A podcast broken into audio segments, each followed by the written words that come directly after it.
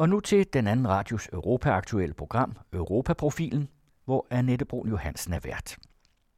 Hvis vi øh, svinger os højt op, så har vi prøvet på, og så prøver vi på, at lave en folkebevægelse. I 1970'erne ville man nok hellere kalde det en græsrodsbevægelse. Øh, og det er så det, vi har gjort. Vi har opdaget, at vi to, der begge to jo bor på Ærø, at vi er vrede over den måde, udkanten bliver behandlet på. Og vi har samtidig konstateret, at vores vrede i virkeligheden er båret af en dyb kærlighed til udkanten og de muligheder, den har. Så derfor er der den der dobbelthed, at vi på den ene side påviser de øh, politiske urimeligheder, der foregår, hvor vores grundtese er, at det ikke er sandt, når man hører, at det er de ubønhørlige markedskræfter, der medfører, at det går, som det går. Vi siger, nej, skævvridningen af Danmark er et resultat af politiske beslutninger, eller mangel på politiske beslutninger. Og på den anden side siger vi så, at det er synd og skam, fordi Danmark bliver et fattigere land, både økonomisk og ikke mindst åndeligt på den måde, fordi mangfoldigheden, muligheden for at leve det gode liv på mange måder, forsømmes ved, at udkanten bliver behandlet så stedmoderligt.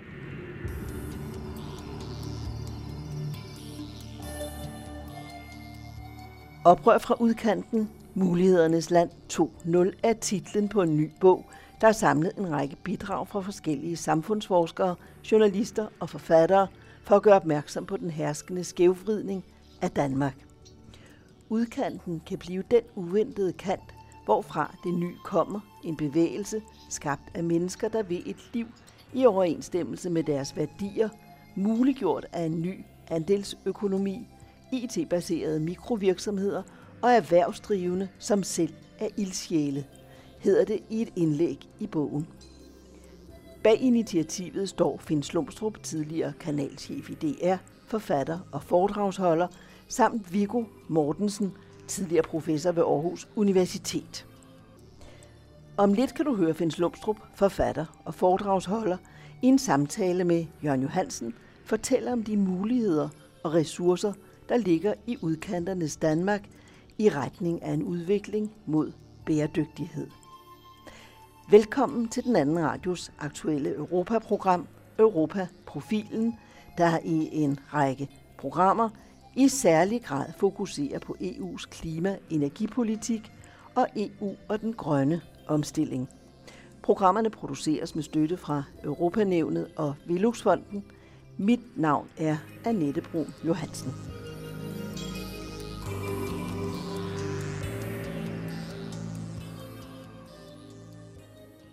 det footprint, som vi har som en global virksomhed, det betyder rigtig meget for, hvordan vi skal gebære os i den cirkulære økonomi. Og de udfordringer, vi har, er rigtig, rigtig forskellige fra, om vi sælger en glasflaske i Rusland, en øh, genfyldelig glasflaske i Danmark eller en dåse i England. Så øh, det første budskab her, det er, at kompleksiteten er helt enorm, og der er rigtig, rigtig mange forskellige løsninger, man er nødt til at udvikle for at imødekomme den her cirkulære økonomi. Stefaniseringen på Cradle Peoples udstilling Everyday Upcycling, som du kan læse om på Cradle Peoples hjemmeside, kunne man møde repræsentanter fra et helt nyt netværk af frontløbere, der vil accelerere omstillingen til en cirkulær økonomi i Danmark. Netværket består af mange af landets største virksomheder, heriblandt Mærsk og Carlsberg, arkitekter fra BIG, Henning Larsen og 3xN. og de grønne fortalere fra for eksempel Dansk Industri, Aalborg Universitet, Cradle People og mange flere. Om cirka 20 minutter kan du høre en reportage fra udstillingen Everyday Upcycling. Og nu til oprør fra udkanten. Finn Slumstrup, du har sammen med Viggo Mortensen redigeret en bog, der hedder Oprør fra udkanten – og det er en bog, der har undertitlen, og den er jo også ved at fremhæve mulighedernes land. Hvis du skal beskrive det projekt, som du og Viggo Mortensen har sat i gang, hvordan vil du så beskrive det? Så vil jeg sige, at øh, hvis vi øh, svinger os højt op, så har vi prøvet på, og så prøver vi på, at lave en folkebevægelse. I 1970'erne ville man nok hellere kalde det en græsrodsbevægelse. Øh, og det er så det, vi har gjort. Vi har opdaget, at vi to, der begge to jo bor på Ærø, at vi er vrede over den måde, udkanten bliver behandlet på. Og vi har samtidig konstateret, at vores vrede i virkeligheden er båret af en dyb kærlighed til udkanten og de muligheder, den har. Så derfor er der den der dobbelthed, at vi på den ene side påviser de øh, politiske urimeligheder, der foregår, hvor vores grundtese er, at det ikke er sandt, når man hører, at det er de ubønhørlige markedskræfter, der medfører, at det går, som det går. Vi siger, nej, skævvridningen af Danmark er et resultat af politiske beslutninger, eller mangel på politiske beslutninger.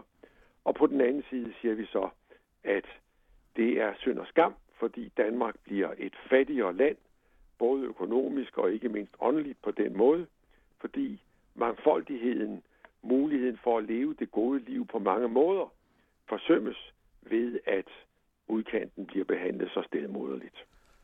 Og hvis vi holder fast i undertitlen Mulighedernes land, ja, så er det vel også i høj grad nogle muligheder, der handler om, at udkanterne rummer nogle ressourcer, som også kunne sættes ind i forbindelse med diskussionen om bæredygtighed, bioøkonomi og i forbindelse med de nødvendige klimatiltag, der skal til, decentralisering af produktionen osv. Så afgjort. Øh, hvis vi skal være helt korrekte, så siger vi altid mulighedernes land 2,0. Og det gør vi, fordi mulighedernes land er sådan et fremragende udtryk, men det er ikke os, der har fundet på det. Det er faktisk Realdania, der først bruger det ved et projekt, de kører i 1910, 11, 12 stykker, øh, hvor de pumper temmelig mange penge ind i forskellige projekter rundt omkring i Danmark, hvor de også netop var meget opmærksom på geografien. Stedet tæller, øh, havde de en, en, en særlig afdeling, der hed. Øh, og de kaldte det altså mulighedernes land. Og så kan man sige lidt, øh, det var nogle penge, der kom ovenfra. Nu laver vi så mulighedsland 2.0, hvor det skal være folkelig energi, der kommer nedefra. Men det er helt rigtigt, hvad du lægger op til, det er, at ja, hvis man ser på udkanten, som vi kalder det, yderområderne, hvad man nu ellers kan bruge af pæne navne, så er det jo også et sted, hvor mennesker, der tænker alternativt, mennesker, der er meget miljøbevidste, både lokalt, nationalt og globalt, samles. Øh, og, og det har været karakteristisk, at når man ser på de nu forløbig noget over 700 aktivister, der har meldt sig ind i vores netværk og er en del af det, så spiller bæredygtigheden en ganske stor rolle mange steder. Øh, især er der naturligvis tale om omlægning af landbruget i en mere økologisk retning, hvilket også præger vores bog i den artikel, som Sten Piper har skrevet om landbrugets øh, muligheder.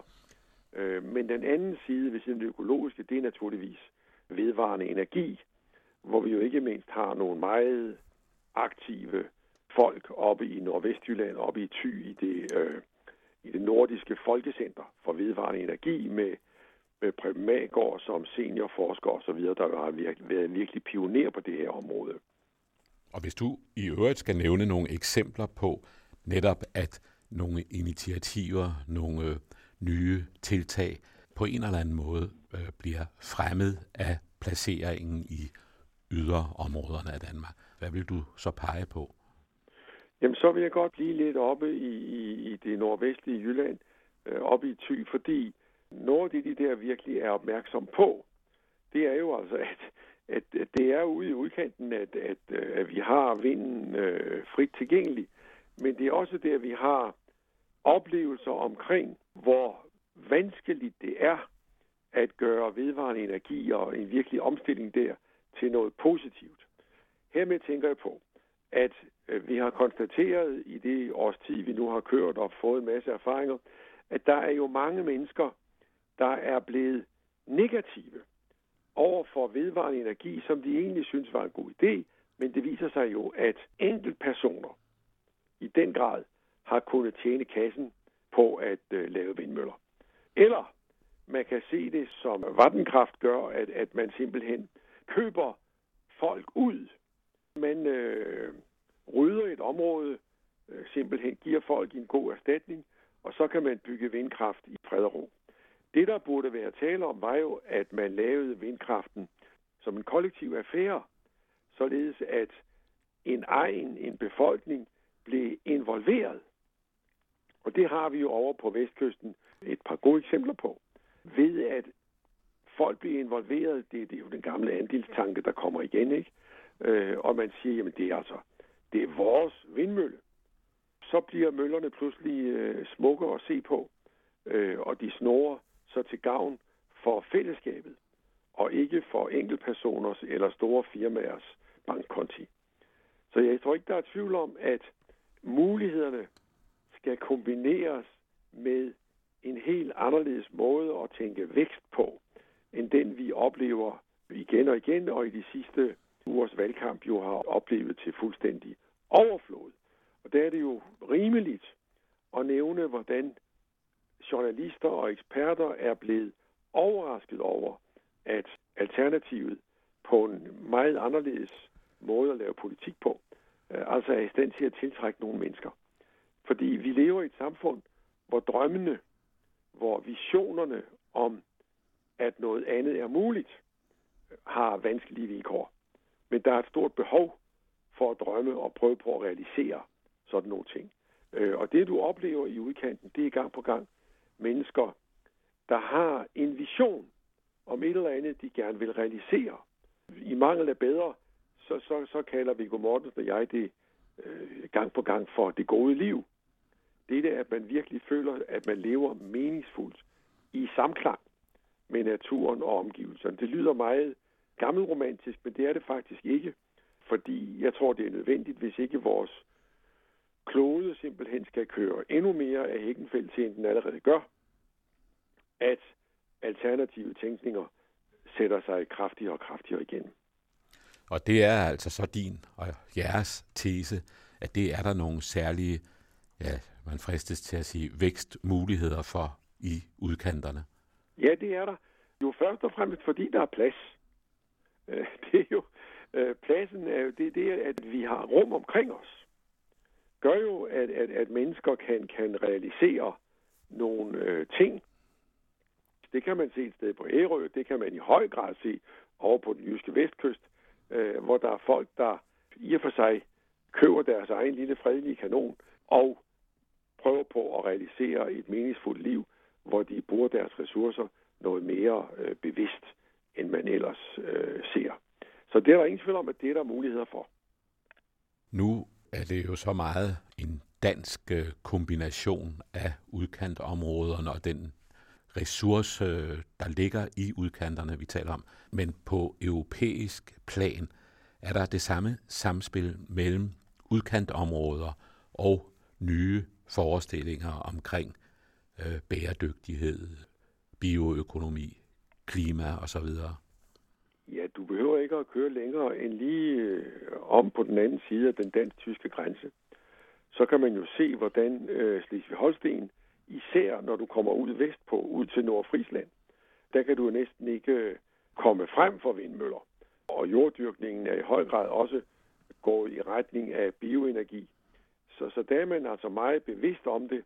Men jeg tror, at Danmark øh, skiller sig ud øh, ved, at vi i den grad har lavet vores egen udkant. Fordi den skævvridning, du oplever, den er altså specielt voldsom i Danmark. Jeg havde besøg af en journalist fra den norske avis Verdens Gang. Noget af det, der virkelig slog ham som en øh, kontrast til hans eget hjemland, det er lige præcis vores udkantsdebat. For sådan en har de jo overhovedet ikke i Norge.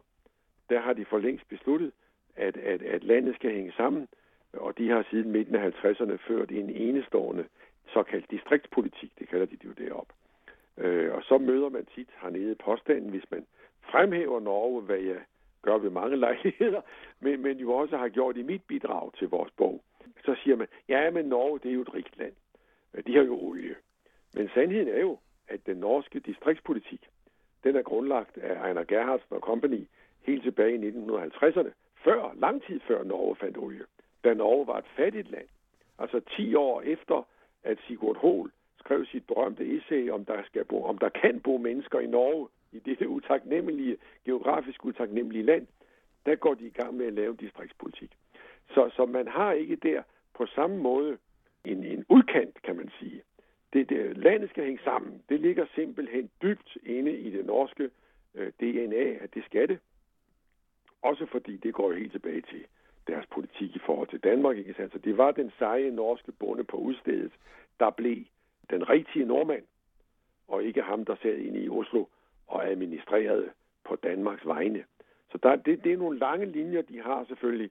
Men det ændrer ikke ved, at det jo naturligvis er alligevel over på, på den norske vestkyst, over hvor man taler nynorsk og alt det der, at, at du i særlig grad møder den alternative tænkning i forhold til den dominerende øh, bykultur.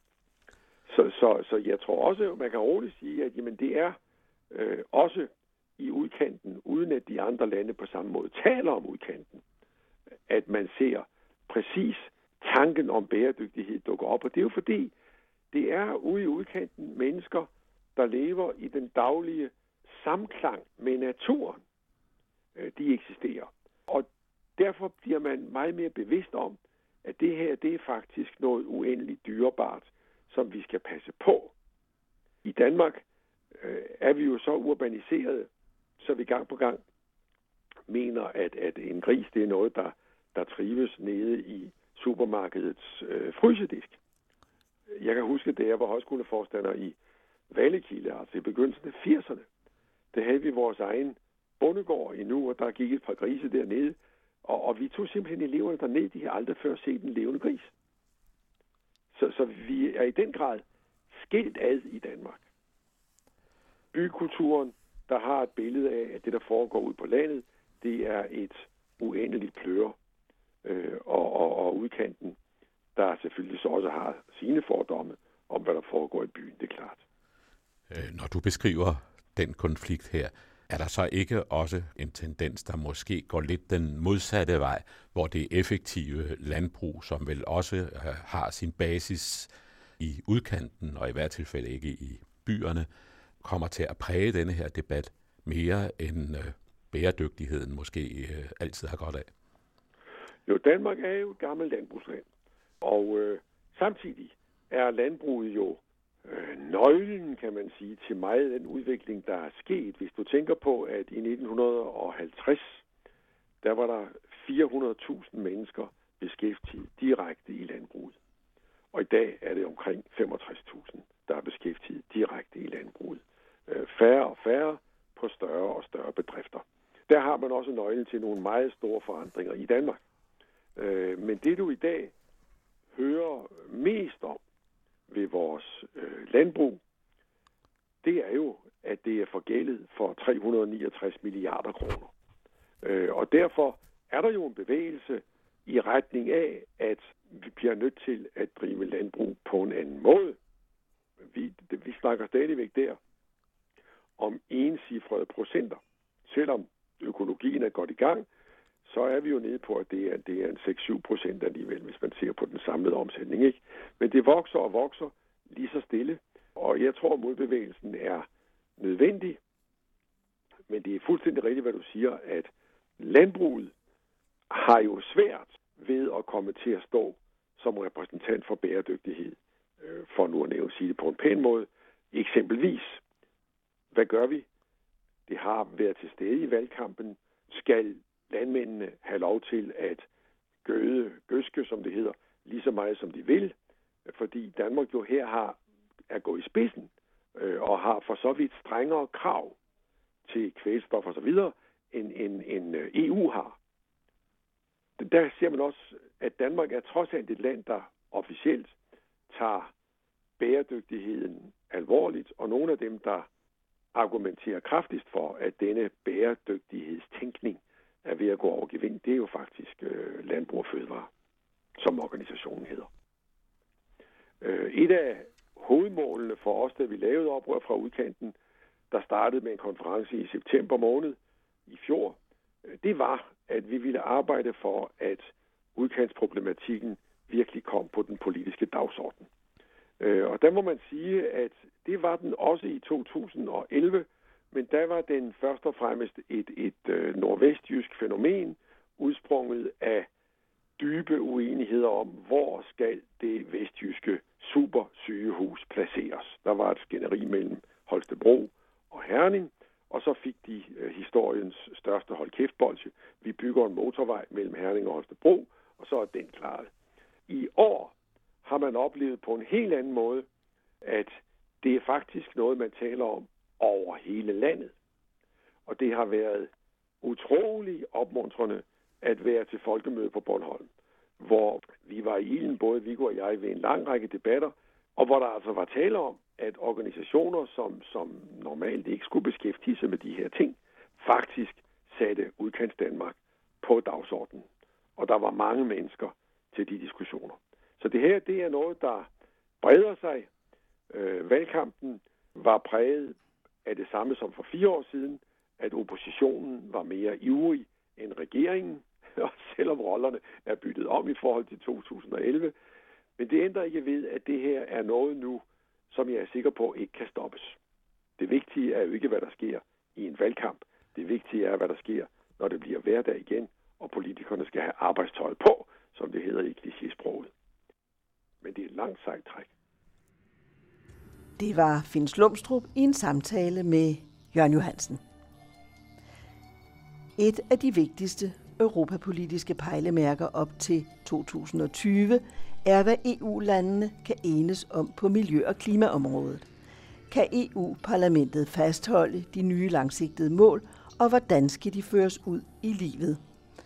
Er EU i stand til at vise klimapolitisk lederskab op til det store klimatopmøde COP21 i Paris i år og samle verden om den grønne dagsorden?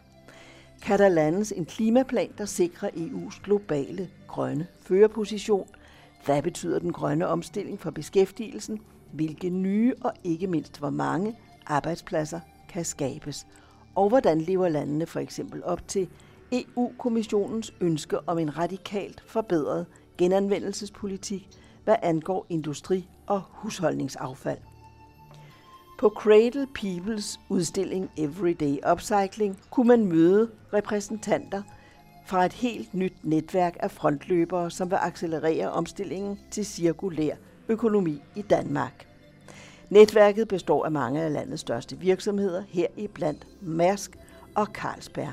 Hør reportagen fra åbningen af udstillingen. Først tidligere miljøminister Ida Augen.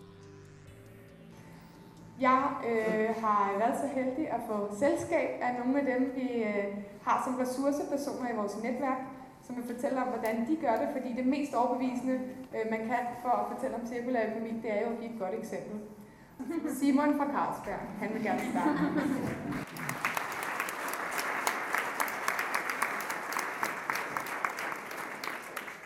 Ja, mange, mange tak. Det er en stor ære at øh, komme efter Ida Augen på scenen, og en af de ting, som jeg elsker, når Ida hun taler om det her, så kan man se, at hun virkelig brænder for det. Jeg vil sige, at jeg brænder også rigtig meget for det her, og jeg plejer at sige, at jeg har verdens bedste job, og det er der forskellige årsager til. For det første, så får jeg lov at tjene penge på at gøre verden til et lidt bedre sted. I hvert fald, det er i hvert fald det, som jeg gerne vil tro, jeg gør. Øh, og for det andet, så får jeg også øh, gratis øl på arbejdspladsen. Så for mig at se, så er det en rigtig, rigtig god start. Nu øh, beskrev Ida øh, det her med den cirkulære økonomi. Det, som jeg har fokuseret mere på, det er det, som hedder Cradle to Cradle. Og nu er det ikke for at forvirre alle helt vildt, men for mig at se, så er Cradle to Cradle en af de motorer, der ligger under den cirkulære økonomi. Første gang, at jeg blev gjort opmærksom på Cradle to Cradle begrebet, det var, øh, da jeg så en, øh, en artikel, som handlede om øh, dårlige kontorer, eller øh, det, som hedder på engelsk The Sick øh, Office Syndrome. Jeg ved ikke, hvor mange af jer, der, øh, der kender til det, men helt i sin reneste form, så kan man sige, at, øh, at kontorer er egentlig dårlige steder at være, fordi alle de ting, der er inde i dit kontor, det er ikke egentlig bygget til at blive sat ind i en lukket kasse, og så have en masse mennesker, der sidder ved det hele dagen. Det er ikke bygget til det. Det er ikke designet rigtigt. Så professor Michael Braungart, der har opfundet Cradle's Cradle, han lavede nogle off-gassing tests, hvor han satte sådan nogle ting ind i et lukket skab, og så målte han, hvad der egentlig kom ud af de her ting. Og det var ret skræmmende, det der egentlig kom ud af det. Hans konklusion var, at man får astma, man bliver syg af at være inde i de her kontorer, fordi at tingene ikke er designet rigtigt. Det var der, jeg egentlig tænkte, der er et eller andet om den her snak, om at tingene egentlig måske ikke er designet rigtigt, når vi nu igennem visualiseringen har spyttet alle de her varer ud i omverdenen. Så det var der, hvor min interesse for Cradle to Cradle blev vagt, og det er det, som jeg også mener er og bør være motoren i den cirkulære økonomi. Vi skal designe tingene på en anden måde, som er bedre end den, vi gjorde før. Vi øh, er en, en BIX, som nu øh, består af en hel masse selskaber rundt omkring i verden. 45 forskellige selskaber. Vi er til stede på 150 markeder med vores produkter, og vi sælger omkring øh, 30 milliarder styks halvliters øh, emballage om året. Øh, det footprint, som vi har som en global virksomhed, det betyder rigtig meget for, hvordan vi skal gebære os i den cirkulære økonomi. Og de udfordringer, vi har, er rigtig, rigtig forskellige fra, om vi sælger en glasflaske i Rusland, en øh, genfyldelig glasflaske i Danmark eller en dåse i England. Så øh, det første budskab her, det er, at kompleksiteten er helt enorm, og der er rigtig, rigtig mange forskellige løsninger, man er nødt til at udvikle for at imødekomme den her cirkulære økonomi. Specielt når man har en så stor biks at tage vare om. Det er det, vi forsøger at gøre. Øhm, I forhold til øh, øh, det, øh, hvad skal vi sige, løsning, som vi i Carlsberg benytter, der er det det, der hedder Carlsberg Circular Community. Det er en samling af virksomheder, som gerne vil opnå en mere cirkulær økonomi. Og vi har fire forskellige skridt, som, øh, som vi går igennem for at optimere vores produktion og vores emballage. Den første det er, at vi, øh, vi laver det, vi kalder Assessment and Optimization. Og der går vi ind og analyserer fra et cradle-to-cradle perspektiv og får med hjælp fra Michael Braungart og hans øh, NGO.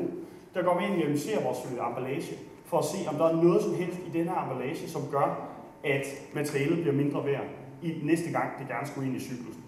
Så det er skridt nummer et. Nummer to for os som øh, bryggere, det er at øh, få infrastrukturen på plads. Der er mange steder i verden, hvor vi ikke har et fantastisk system, som dansk natursystem.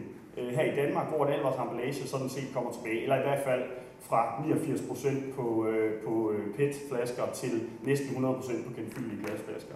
Så der er vi nødt til at samarbejde med kunderne, det vil sige supermarkedskæderne, for at få tingene tilbage. Det gør vi for eksempel i Polen sammen med øh, Tesco. Det tredje skridt, som vi bruger, det er, at øh, vores forbrugere desværre ikke altid er så opmærksomme på værdien af de materialer, de står med i hænderne. Der er en rigtig stor kulturel påvirkning af, om folk de har lyst til at genbruge og forstår, hvor vigtigt det er. Så der går vi ind med kampagner, der hvor vores forbrugere er, f.eks. på festivaler, og laver øh, noget sjovt, noget engagerende, hvor vi har en DJ ude, spiller noget god musik, øh, de kan deltage i konkurrencer, men kun hvis de kommer og afleverer en dåse. Så samtidig med, at vi er i det her område på festivalerne, så prøver vi også at fodre dem med noget, noget viden omkring recycling, for eksempel, hvis du, at den der dåse den kan være tilbage på hylden om 6 uger, hvis du giver den til os.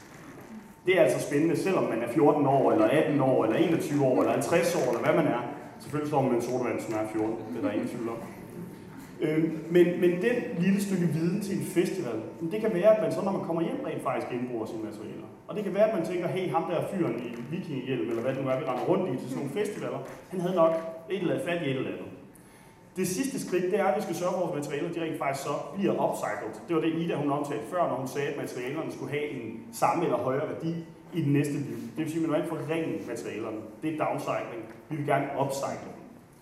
Men for at man kan upcycle ting, så bliver man nødt til at have lavet hele cirklen. Altså starte med at bedømme det, sørge for, at det kommer tilbage, sørge for, at forbrugerne også deltager, og så kan man rent faktisk bruge materialerne til noget.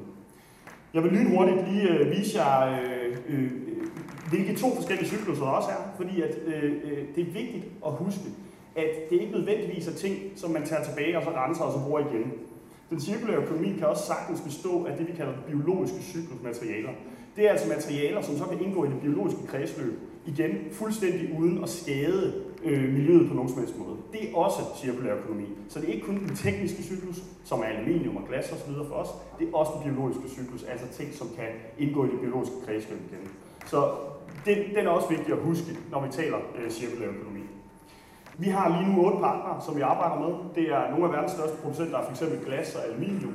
Og de her partnere, de øh, bliver alle sammen drevet af lysten til at have en mindre risiko i deres leverandørkæde, men også at kunne lave løsninger og være de første, der udvikler de her løsninger. Fordi lige nu, der er der virkelig meget opmærksomhed på det her område, og øh, de fleste de anerkender også, at der er også en kæmpe værdi i som store virksomheder at være først med løsninger.